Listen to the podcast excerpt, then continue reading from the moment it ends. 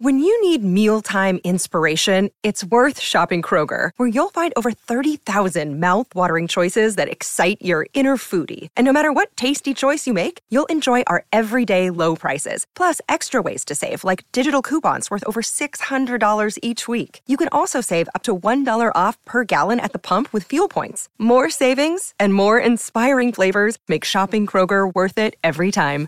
Kroger, fresh for everyone. Fuel restrictions apply. For the ones who work hard to ensure their crew can always go the extra mile, and the ones who get in early so everyone can go home on time, there's Grainger, offering professional grade supplies backed by product experts so you can quickly and easily find what you need. Plus, you can count on access to a committed team ready to go the extra mile for you. Call, clickgranger.com, or just stop by.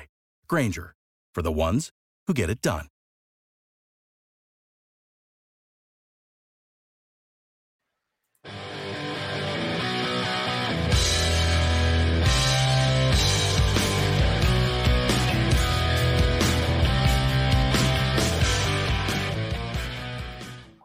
What is up, Steeler fans? Welcome back to another State of the Steelers episode. I'm Daniel, your Steel Curtain Network host, and today we're talking about the Steelers taking on the Indianapolis Colts this week.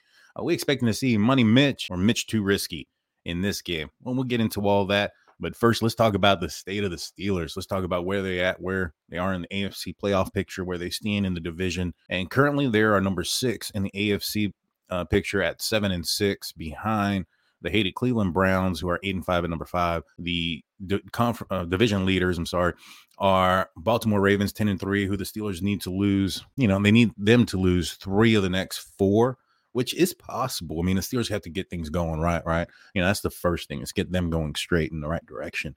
But if we want to take a little peek ahead and say, hey, you know what, if the Steelers can somehow get the ball rolling in the right direction, maybe perhaps with some more practice time with Mitch Trubisky or maybe even a Mason Rudolph sighting, uh, perhaps could get the spark or give a spark to the Pittsburgh Steelers offense to move in the right direction. They got the defense to do so, in my opinion. I know they got some holes there in the middle linebacker position, and we'll talk about the defense and stuff like that later on.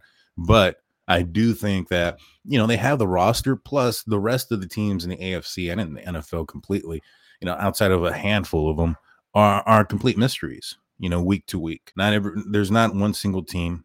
Well, let me rephrase that. There's only a handful of teams that you can say, all right, on a week to week basis, you can count on them to go out there and perform at their best or to their best of their ability, game in and game out. You know, the rest of the league, not really so. I mean, you can just kind of look at the rest of the teams that are in the hunt here. You know, you have Houston Texans that are seven and six, Denver Broncos seven and six, Cincinnati Bengals seven and six, Buffalo Bills seven and six, Los Angeles Chargers who are five and eight. So those are some teams right there that uh, were expected to be in the playoff hunt or in the playoffs. Maybe not Houston, maybe not Denver, but the Bengals and Buffalo and even the Chargers. I think the Chargers are always, you know, somebody's sleeper to win the Super Bowl. But those teams, they, they've struggled the entire season. And, you know, although they might be kind of getting it together towards the end of the season here, could it be a little too late or could it be just on time as the Steelers are in front of them and they are struggling tremendously, having lost to two and 10 team teams teams in the last two weeks consecutively. That's a lot of twos there. Sorry about that. Like I said, it's just that the Steelers are in position right now, but they have to continue to win. And up next, they're traveling to Lucas Oil Stadium to take on the Indianapolis Colts, who are one of the teams that are in the playoffs right now who are in danger of losing their playoff position. The Houston Texans, as I mentioned before, have the same record as the Indianapolis Colts. The Pittsburgh Steelers win, Texans wins, Texans take over in that spot for the Colts, and the Colts drop out of being a divisional leader. It really doesn't do anything for the Pittsburgh Steelers as far as positioning goes. Um, they're still going to be in the same spot unless, you know, Cleveland Browns lose, and I think the Steelers end up having the tiebreaker because of the divisional record. So the Steelers do have the advantage now. They just got to get it together. Even against the Baltimore Ravens, the Steelers have beaten them head to head you know, the last four games remaining for Baltimore is going to be away against Jacksonville this weekend, on the road against the 49ers, and then he they have two home games against the Dolphins and the Steelers to finish things off. You know, I can see the Baltimore Ravens losing three or four of those games, including possibly even that fourth game against the Pittsburgh Steelers. You know, if that happens and the Steelers somehow win out, then they end up taking the division and, and get a home playoff game. But we got to put, you know, one step in front of the other before we get there. And even before we get to actually talking about this game against the Indianapolis Colts, I think it's only fair to bring up what's going on off the field right now. You know, I, am sure everybody's heard about the comments that Ben Roethlisberger has been saying in his podcast recently. And I wanted to touch on some of those comments and other comments that are relating to this team off the field. And then in the second half of the show, we'll talk about the on field uh, matchup between the Pittsburgh Steelers and the Colts. So Ben Roethlisberger said in his podcast that maybe the tradition of the Pittsburgh Steelers is done. You know, he also kind of criticized Coach Tomlin's coaching ability when he called a couple of timeouts there, didn't have all the full set of timeouts at the end of the uh, uh, of the game. And you know, Ben Roethlisberger might be one of the biggest voices in Pittsburgh because he is the Hall of Fame quarterback, but he's not the only voice in Pittsburgh or in the surrounding area that love the Pittsburgh Steelers that are kind of saying, "Hey, is is the message getting stale from Mike Tomlin? He's been the Steelers head coach for 17 years, had 16 winning seasons up to this point. Probably going to have number 17 this year. You know, the Steelers are only two games out of of reaching that point and honestly don't have the dauntest of schedules remaining. I mean, they're all going to be tough. I mean, they're there's, there's no give me is anymore. In fact, the two ones that you would have thought were give me's uh, were the last two games that the Steelers lost. But I digress. So, t- so Ben Roethlisberger's actual statement was, "You can't afford in the second half of games to burn silly timeouts and to not have them late in games. Now, that to me is bad coaching." So that's a quote from Ben Roethlisberger, and I, I don't, I don't think he's wrong. I mean, he also talks about giving Boswell a chance for a 60 yard field goal. And, and, I agree with him. I think his, you know, what he was trying to say was offense for the New England Patriots hand scored since early on in the game. The entire second half of the game, the Pittsburgh Steelers defense took control over the New England Patriots offense, and the offense was starting to score points. You know, they they weren't lining it up or moving the ball down the field all the time, but they put themselves in position that they were able to move the ball back and forth. And if the Steelers got into field goal range for Chris Boswell. I think that that game goes into overtime. And if they're able to get that game into overtime, given the way the defense was playing at that point, given the way the offense was kind of moving the ball down the field a little bit, you know, there's a good chance that the Steelers end up winning that game. Now, is it a pretty win? Is it a win that everybody was expecting to have against a two and 10 team? No, but it's a win nevertheless. You know, the Steelers will be eight and five right now and fifth place in the AFC playoff picture and just two games behind the uh, Baltimore Ravens. And so they really kind of really screwed themselves when it came to losing to these teams, in my opinion. And one other thing that Ben says that really brings attention or a point across is he said, Who is grabbing someone's face mask and saying, That's not what we do? You know, he says that on defense, you probably have some of those leaders, but not on offense. And I agree with him. You have a very young team. In my opinion, even even with Mitch Trubisky, let's just say the Steelers wouldn't have gotten Kenny Pickett, they would have stuck with Mitch Trubisky, Mitch Trubisky, a veteran quarterback who um, had some success in the NFL who's led a team to the playoffs before and a playoff victory in his tenure with the Chicago Bears. So maybe perhaps you're thinking maybe he can bring some leadership to this team, but he's new. Then you bring in a new rookie quarterback that, you know, is destined to take his position. How much weight or how much leadership does he actually have? I mean, you know, a lot of folks talk about the the head coach or an offensive coordinator when you bring in somebody who's, you know, behind that person that's eventually going to take over for that person's place. You know, the possibility of, you know, a player you know, not reacting to something that a coach is saying that is on their way out is more likely. The attitude of like, who are you? You're you're, you're out of here. You're not going to be the guy anymore. Could come up. And when you look at this team and how young they are and how immature they are, you know, the possibility of something like that happening is probably greater than not. So when you have a Mitch Trubisky in there, you know, how much leadership can he really pull? He's kind of in the same position where you have the guy that's supposed to be taking over for his position, possibly halfway through the year which ended up being in the first quarter of the year. You know, how much how much weight does he really hold as a captain? So I think that this team was just kind of doomed from the beginning when it came to the mindset, the the type of discipline, the type of character that you want in your in your locker room. I, I think that the Steelers kind of put themselves in a disadvantage when you're looking at young immature players who need some time to grow up and none other than George Pickens. He talked about his attitude and why he's not so happy, and it has to do with losing. But he also threw in, you know, I can't produce when you're running five yard routes, three yard routes, which I agree. I agree. He is not the receiver to be running those type of routes. You know, when I broke down the film on Diontae Johnson and the routes that he was running this past week against the New England Patriots, I saw so many go routes and I saw a lot of deep down the field routes for Diontae Johnson. These weren't routes that I was expecting, you know, him to run. I expected him to run the five, three yard routes, the cuts in and out. Maybe perhaps his hamstring is still bothering him and that's why they have him running these routes and they have George Pickens running other routes. But when it came to Diontae Johnson running such deep developing routes, it didn't make sense to me because he wasn't getting any separation. You know, in fact, I was starting to think maybe perhaps he lost a step. There were several occasions where he was on one-on-one coverage with Ja'Whaun Bentley for a middle linebacker for the New England Patriots. Just to kind of give you an example of what type of middle linebacker he is, he is not the Ryan Shazier type.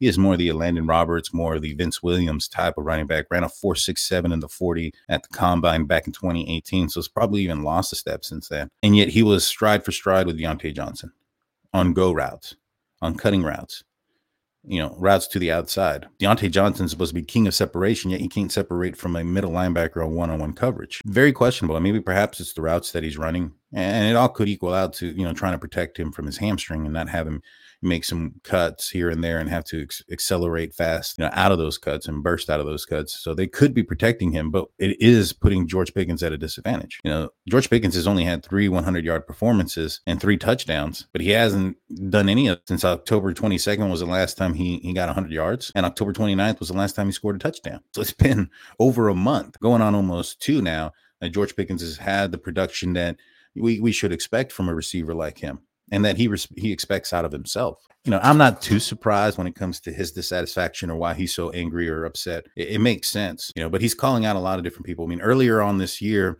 on his Instagram, you know, he he liked something that said that if only the Steelers had a quarterback that could get him the ball. And this last couple of weeks ago, um, I believe he liked a video or shared a video of what looked like Napoleon Dynamite uh, dressed up as Kenny Pickett or a Steelers quarterback with a Steelers jersey. It wasn't Kenny Pickett's jersey, but it was clearly he was imitating Kenny Pickett. The the the guy was running around, throws the ball into some trash, and then they clip him back and he's holding his ankle. Pretty funny, I'm not gonna lie. But that's not something that you want your receiver to be liking or, or putting out there publicly something that looks negative against their quarterback and it's something that isn't the first time that it's happened you know a lot of folks blame Matt Canada, and, and yeah, he was not a great offensive coordinator. He was a scapegoat. He didn't do anything team wise, you know, from the sounds of it. He wasn't a team player. It appeared that he was the kind of guy that would go hide in his office, come up with a game plan, talk to his coaches that were specific for for position, like his quarterback coach, his offensive line coach, running back coach, and then gave them the game plan.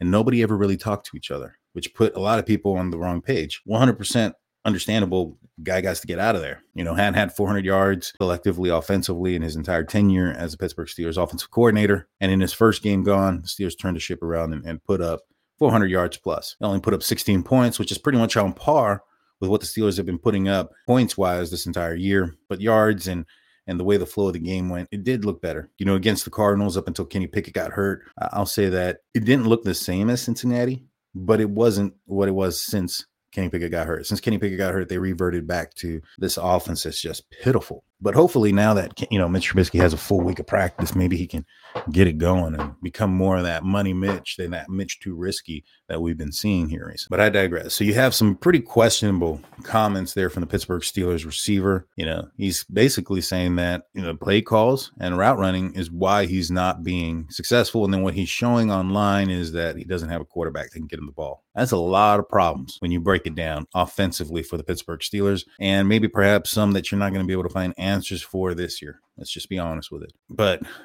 you never know, man. This is this is a Tomlin coach team. You just kind of hope that he can turn the ship around. You know, he, you know, Tomlin, uh, George Pickens weren't the only players taking criticism this year or this week. Uh, Minkah Fitzpatrick, a guy that's you know took five weeks out because of his you know injured hamstring has taken a little bit of criticism from former player Chris Hoke for having zero impact plays this season. Hasn't had any forced fumbles, any fumble recoveries, no interceptions. I think he's only had two passes defended this entire season. So yeah, is it a down season for Minkah Fitzpatrick? Yeah, I, I, I think you can say it is, but there's a little bit of context that goes with it. Like for instance, there's no um, real strong safety next to him, and they're having to utilize him in the box more often than not, versus having a Terrell Edmunds type of player out there who was able to go into the box and cover, you know, those type of plays underneath, which would allow Minkah Fitzpatrick to play the deep ball hawking safety that he is. Steelers haven't been able to utilize him in that manner. You know, they've been utilizing him all over the field to compensate for undercomings from their secondary, whether it be a slower, you know, secondary because you have Patrick Peterson, who's up there in age. You have Levi Wallace, who's never been known as a speed guy. Joey Porter, he's he's been a pleasant surprise. You know, I was really concerned going into the draft that the Steelers were going to draft him based on name alone and that he wasn't going to be able to produce. But man, has he been able to produce? You know, he's not the fastest guy out there, but he's got length to him that kind of makes up for that speed. You know, he's able to get his arms up uh, and and get into spaces and create a smaller throw window for quarterbacks, and it makes it more difficult for him. I think he's probably one of the biggest draft picks the Pittsburgh Steelers had this year, who's going to end up making a huge contribution over his tenure with the Pittsburgh Steelers. But you know, Chris Hoke coming out saying that Minkah Fitzpatrick not having the greatest year this year either. I think he's playing out of position. And I think that maybe perhaps you, you hear the rumblings there that Teryl Austin is possibly out the door. And he's being looked at as for head coaching uh, jobs in college that he might be able to take or might be taking, which kind of leads to me to believe that maybe the end is near for this coaching staff, including Tomlin. Uh, you know, you're looking at a new offensive coordinator this offseason, possibly another defensive coordinator maybe even another offensive line coach because you know this offensive line just hasn't been what it was supposed to be. I mean, you, you go and look at what other offensive linemen have done in the league since they've left the Pittsburgh Steelers. Kevin Dotson, Kendrick Green, short stint that he had prior to his injury, all became very formidable, good offensive linemen that were that it was noted upon by mainstream media and you know everybody talking about football that hey you have these two guys that are being you know they're they're really good offensive linemen. And these two guys were guys that were criticized the heaviest when it came to Steelers fans and about their offensive line. So maybe perhaps Pat Meyer isn't the way you got to go. And so if you're having a complete restructure and redo of your coaching staff, right, uh, with a coach that only has one year left on his contract, that's a big gamble, right? You're you're playing a big risk right there because let's just say it doesn't pan out the way we hope, right?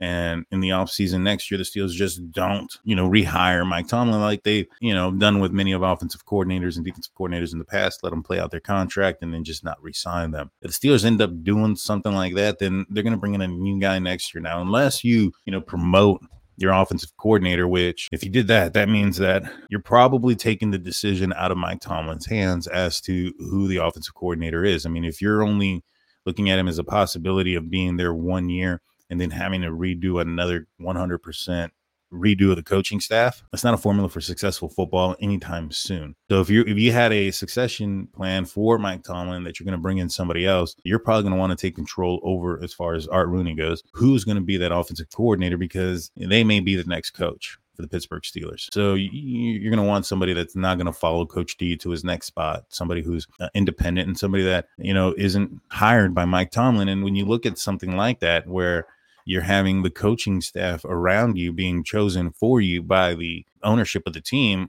that doesn't sound like there's a lot of confidence in you. So, you know, the end might be near for Tomlin if things don't, you know, pan out in the right direction. You know, I think the Steelers end up turning it around somehow, winning a playoff game. And we'll probably see an extension this year for Coach T. If they don't, you know, I, I, don't know. I mean, I know a lot of people are talking about his seat getting real warm. You know, if you're going to fire your head coach, I think this offseason is probably the best one because you're already having to go through an overhaul with the rest of the coaching staff. I'd hate to do it two years in a row. You know, Steelers aren't shy of doing a couple of overhauls here and there. Um, you can look at the offensive line you know, put two new players in the offensive line each year for the last two years, right? You look at the um, offensive line coach. They, they went through since Mike Munchak. I think that Pat Meyer is the only coach to have had two years to coach the offensive line since then. You know, they have had a carousel of, of offensive line coach. So I don't know. I mean, there's a big question mark for the Steelers, and as far as the state of the Steelers, even more question marks. But we're gonna take a quick break from our sponsors. When we get back, we're gonna talk more about the Indianapolis Colts and this and that game and the matchup that the Steelers have this upcoming Saturday tomorrow at 4:30 p.m. Eastern at Lucas Oil Stadium. Don't go anywhere. We'll be right back.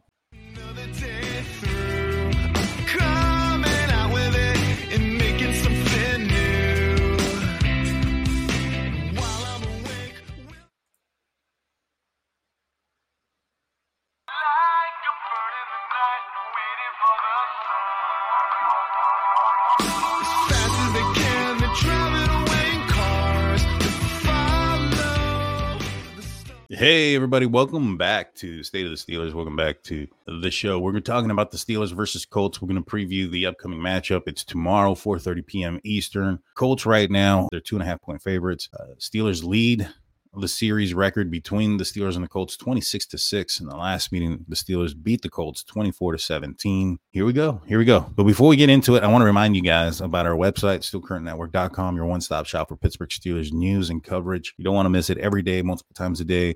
Breaking news, articles that come out about your team, giving you up to date on your team. So that way when you're talking about your team to your friends and family, you're up to date on the in, latest news and coverage. Don't want to miss it while you're there. Check out our other audio only podcasts, including my other one, uh, Hangover with Shannon White, airs out Monday nights. Don't want to miss it. I'm sure you guys are already listening to Let's Ride, Stat Geek, and Bad Language, but if not, go check those guys out as well. You won't be disappointed. So the Pittsburgh Steelers are going up against this team right now that in the Indianapolis Colts, who are also going through some injuries.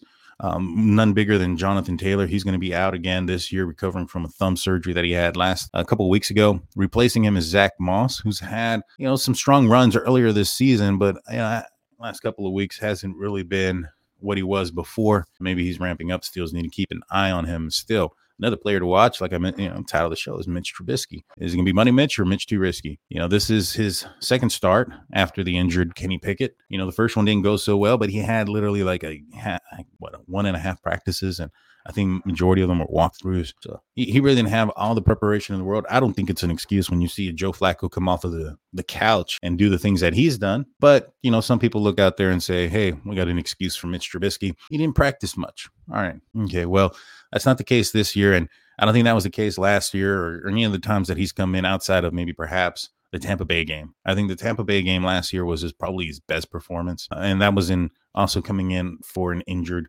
Kenny Pickett. So I mean, he he wasn't the number one then. He wasn't the first team guy. He'd been taking backup reps, and yet he came in and played fine. I don't know. I, I am not one to to like excuses for anybody. You know, you can take it as you is, but he has that excuse. He didn't have that. He threw an early interception. Should have had three interceptions, honestly, on, on, that day. And then at the end of the game, he made a questionable decision to throw the ball deep to Diontae Johnson with that fourth and two in the midfield. So you know that play there is the one that I was talking about earlier when we are talking about George Pickens and we we're talking about him being not too happy with the routes that he's running. And on fourth and two, and you know, you have Mitch Trubisky throw up a deep, you know, prayer to Diontae Johnson, who's covered, covered very well. But underneath, had he thrown the route that was intended for, and I know Coach Tomlin said after the after the game, the press conference, that that was the play intended. But when has he ever thrown his quarterback under the bus or ever been honest about his quarterback? Let's just put it that way. I mean, we can go back to to Ben Roethlisberger throwing an interception to the D lineman and him blaming Antonio Brown for not running a flatter route. Remember that game against, I think it was what, Denver? You know, Coach T didn't come out there saying, hey, you know, Ben Roethlisberger has to put a better ball out there, this, that, and a third. None. He never, he never throws, you know, he's never honest. I'm not even saying throwing his quarterback under the bus, but at least be honest about the situation. You know, he'll he'll throw the defense under the bus, and even when they, you know, have an interception or, or whatnot and get a turnover, it's always well, you know, it wasn't in the best position kind of turnover. It didn't give us points. It didn't put us in the red zone. It only stopped points from the other team. I don't like that. I don't like that crap. It's, it, it irritates me like no other when there's no accountability and there's blaming of of a side of the field that has done everything to keep you in games. And the only reason the Pittsburgh Steelers are seven and six. I mean, come on now. There, there's been multiple games where the defense has scored more points than the offense. There's been a game where the special teams has scored more points in the offense. That was against Green Bay. Remember the Miles Killebrew block that ended up turning into a safety and a handful of field goals there by by Boswell. You know that were put in position there because of the defense as well. I just can't stand the fact that there is no accountability at the quarterback position, it drives me insane. But on that play, Coach T said that that was the ball. It was designed to go deep. It was designed to throw it over the top.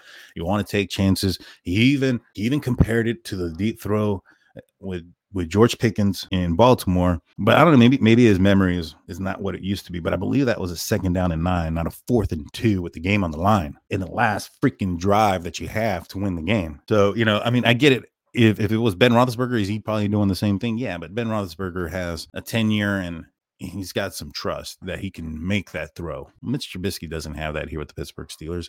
I don't even think he has that there with the with the Chicago Bears at one point. That you're like, hey, ball on the line, fourth and two. Let's, let's run a deep ball. Doesn't make any sense. So Coach T said that that was the play, but when you break down the play itself, Pat Freiermuth is running a route where he's taking out his or he's moving his defender out of the picture and at the same time pushing the defender that is covering Allen Robinson out of the picture. It's basically a rub route. And Allen Robinson's going to come wide open underneath. I mean, is it a tough throw? A little bit, maybe. You know, there is a uh, defensive back coming from the opposite side of the field, but he's far. You know, if you if you put it on his shoulder there, and get him to stop his momentum from going forward into that defensive back who is still pretty far away. He's coming from the opposite side of the field. You know, that's a first down all day, but he doesn't go there. He just tosses it up and end of the game. And I just don't get it. Now, one thing that the Pittsburgh Steelers can do against the Colts, because the Colts defense is pretty good, they have a really good um, pass rush. You know, this is something else to keep your eye on. You know, Indy is tied for third in the league with 42 sacks. But last week, Jake Browning for the Bengals was able to take advantage of their aggressive pass rush by hitting them with some some screen game. Now, I don't know if the Steelers can copy that. The Steelers are not the best screen team in the world. Well, haven't been the best te- screen team in the world. A lot of times, and here recently when I've watched the screens, what's it just kind of looks like a lot of people don't know what they're doing. You know, you have offensive linemen sometimes leaving early or getting upfield early. You have a quarterback sometimes that will pull put the ball on the back shoulder of the running back running a screen, forcing that, that running back to to do a 360 turn before they go upfield which loses time, field momentum, and usually ends up with a negative loss. You know, that was Kenny Pickett. Mitch Trubisky's in, so maybe perhaps he can throw the screen pass a little bit better. But I haven't seen the screen game work for the Pittsburgh Steelers well. What has worked somewhat well for the Steelers here in recent weeks is the play action pass. So I think they're going to have to take advantage of the Colts' aggressiveness by hitting them with some play action pass. Now, the Steelers don't really do that often either, but when they do do it, it has been more successful than when they do do the screens, in my opinion. Some notable injuries. I know we talked about Jonathan Taylor being out. Zach Moss will be replacing him. Like I said, he's had a strong year to start out the year. Uh, you know, in place for Jonathan Taylor was as he wasn't playing earlier this season uh, due to contract issues. But now that he's had a couple of games getting back into it, um, he's going to be somebody that the Steelers need to watch. But for the Steelers, they're going to get T.J. Watt and Alex Highsmith back. Both guys went into concussion protocol after last week's Thursday night game against the New England Patriots. It, it, appears that both of these guys are back. They're they're healthy. They're good to go. You know, it was a good thing that Steelers played on Thursday night. Well, that's the one positive thing about playing on a Thursday night is you get a long little mini bye week afterwards. You know, it sucks going into it because there is no preparation, no time to heal, things like that. But when you go on it on the back end, it, it is pretty nice. But this is one of those things where I I bring up and I kind of want to talk about it real quick is player safety, y'all everybody complains right now about how bad the league is, right? The offenses look crappy, quarterbacks aren't what they were. You know, you have other quarterbacks coming out like Tom Brady and possibly Aaron Rodgers saying that, you know, the quarterback play in the league isn't great. Well, I think that that also has to do with injuries in the NFL and the way that they do things, you know, player safety issues too. You have a, a league that maybe perhaps has overdone it a little bit. You know, you you've taken away the physicality out of the out of practices, which is leaving, you know, players vulnerable or for, for injury on the field, in my opinion, because you know they're not taking those hits during practice. Their body isn't getting calloused to those hits. So when they go full force on Sundays, it's going to create more injuries. You're also having less uh, chemistry built between your quarterbacks and your receivers and your offense because they're not getting hit during practice. So when you're going into the game and there's actual live live players coming at you, big different story, right? And then you have the implications of Thursday night games without putting a bye week before. When you have that option there. Everybody gets a freaking bye week, right? Everybody has a bye week. Why not put that bye week before the Thursday night game? Give the teams, both teams, a chance to to heal before that game, after that game, and a chance to prepare for that game. In my opinion, I mean, it's all about about safety here, right? I mean, you have these Thursday night games, you have this physicality that's going on or lack thereof, and uh, during the week, and then on Sundays have it, you know, turned up to the max, you're gonna end up having injuries. How many stars are out right now in the NFL? You know, due to Achilles, ACLs, any other type of injuries that are out there. You know, how many quarterbacks are out? I mean, there's two out, three in our conference as far as starting quarterbacks go. The three starting quarterbacks in the AFC North, you know, you had Kenny Pickett, Joe Burrow, and Deshaun Watson all out. And if Kenny Pickett doesn't make it this back this year, you know, or if the Steelers lose a couple games and there's no point in throwing him out there, and then all three of those guys at the time of their injury were out for the season, which was a big part of the season left. I mean, mm, that's just our conference. I mean, that's just our division. I think that that is going to play a toll in the game. You're going to have your stars out, you know, especially towards the end of the season, because that's when injuries start to compile up right? You have 17 games. You've added a game, didn't add a bye week. So now you got players out. You have backup quarterbacks in. Quarterback play sucks. Receivers aren't catching the ball. routes are all over the place. Nobody's on the same page. This is the product that we're going to get when you when you over micromanage the league. But it does benefit the Pittsburgh Steelers to a certain point, to a certain degree. Because although they have to go through the same hardship as the rest of the league, given you know, lack of practices and injuries and things of that nature. But where they lack in talent or, or camaraderie, they make up for it with the other teams also lacking in that. So it kind of it kind of levels out the playing field and gives the Steelers you know, a fighting chance to win any any given Sunday, to be honest with you. I mean, the rest of these teams, the Steelers can go in there and win They can win by three. They can lose by three touchdowns. You know, that's just where we are right now with this team and with the NFL Period. Who would have thought the Chiefs would have lost last week and in the in the manner that they did to a Bills team that eh, has been playing somewhat better since they fired their offensive coordinator, uh, but still a team that's not even in the playoffs yet. Which they did show their true colors after the game. Um, the Chiefs, that is, and how egotistical they are, and how privileged they feel that you know their their receiver should be allowed to take a full step off sides and because the play ended up being a touchdown and you know was a backwards pass and all this other stuff could have been in the hall of fame which i, I think you're kind of maybe making more of your own play than what it was. You know i get it it was backwards pass by a tight end on a day where one of the greater tight ends in the league that has ever played in the league, Frank Wycheck, passed away. It may have been in honoring him, and I think that's why they were so upset about it. But it seemed like they were more upset about that play not being called or being allowed on the, on the field than it was that they lost the game to begin with. So priorities aren't really there for them, which is good for the Steelers because they can take advantage of that. And I think a lot of teams can take advantage of that. And, and the Chiefs have lost some games that you probably wouldn't have expected them to lose this season. Now, Packers are one team that they lost to. The Bills at seven and six are another team that they lost to. The Broncos are a team that they lost to. So they've also put up some games that aren't impressive as well. And then you got the you know the Baltimore Ravens at top of the league right now, but the Steelers beat them. And I think they got the Lamar Jackson's number, but you know we'll see. There's one more game to be played against them. It's not over. The Steelers still got a chance. You know, they they can do some stuff here. You know, you're going up against a backup quarterback. This is, I think, what the fifth or sixth backup quarterback this season that the Pittsburgh Steelers are going to be facing. Uh, let's exploit that. You know, they're not going to be having the pressure of being in front of the home, you know, stands where they're going to get booed if they don't perform right away, or if Mitch Trubisky throws one bad pass right away on the first or second drive. You know, the stadium would go crazy in, in Pittsburgh right? In Indianapolis, that may not be the same thing. Um, you're going to see maybe perhaps, you know, this team, you know, get over themselves a little bit. You know what I'm saying? They're down on themselves, is what I mean. They're not not over themselves in a positive way. They're down on themselves. There's a lot of turmoil. You can see it. You know, you can read it in comments and, and press conferences. And the only thing that's going to cure that is winning. And the Steelers need to win. This is a playoff game for them. You know, as far as predictions go, I'm going to actually take the Pittsburgh Steelers in this game. I think that given the fact that they're on the road, and I think that the Colts, I think they're only won two games this year at home, so their their away record is better than their home record. So this is all lining up for the Steelers to maybe perhaps you got to win, get the upset. They're still underdogs in this game and move to eight and six and, and, one more week closer to the playoffs and one more week closer to securing a playoff spot.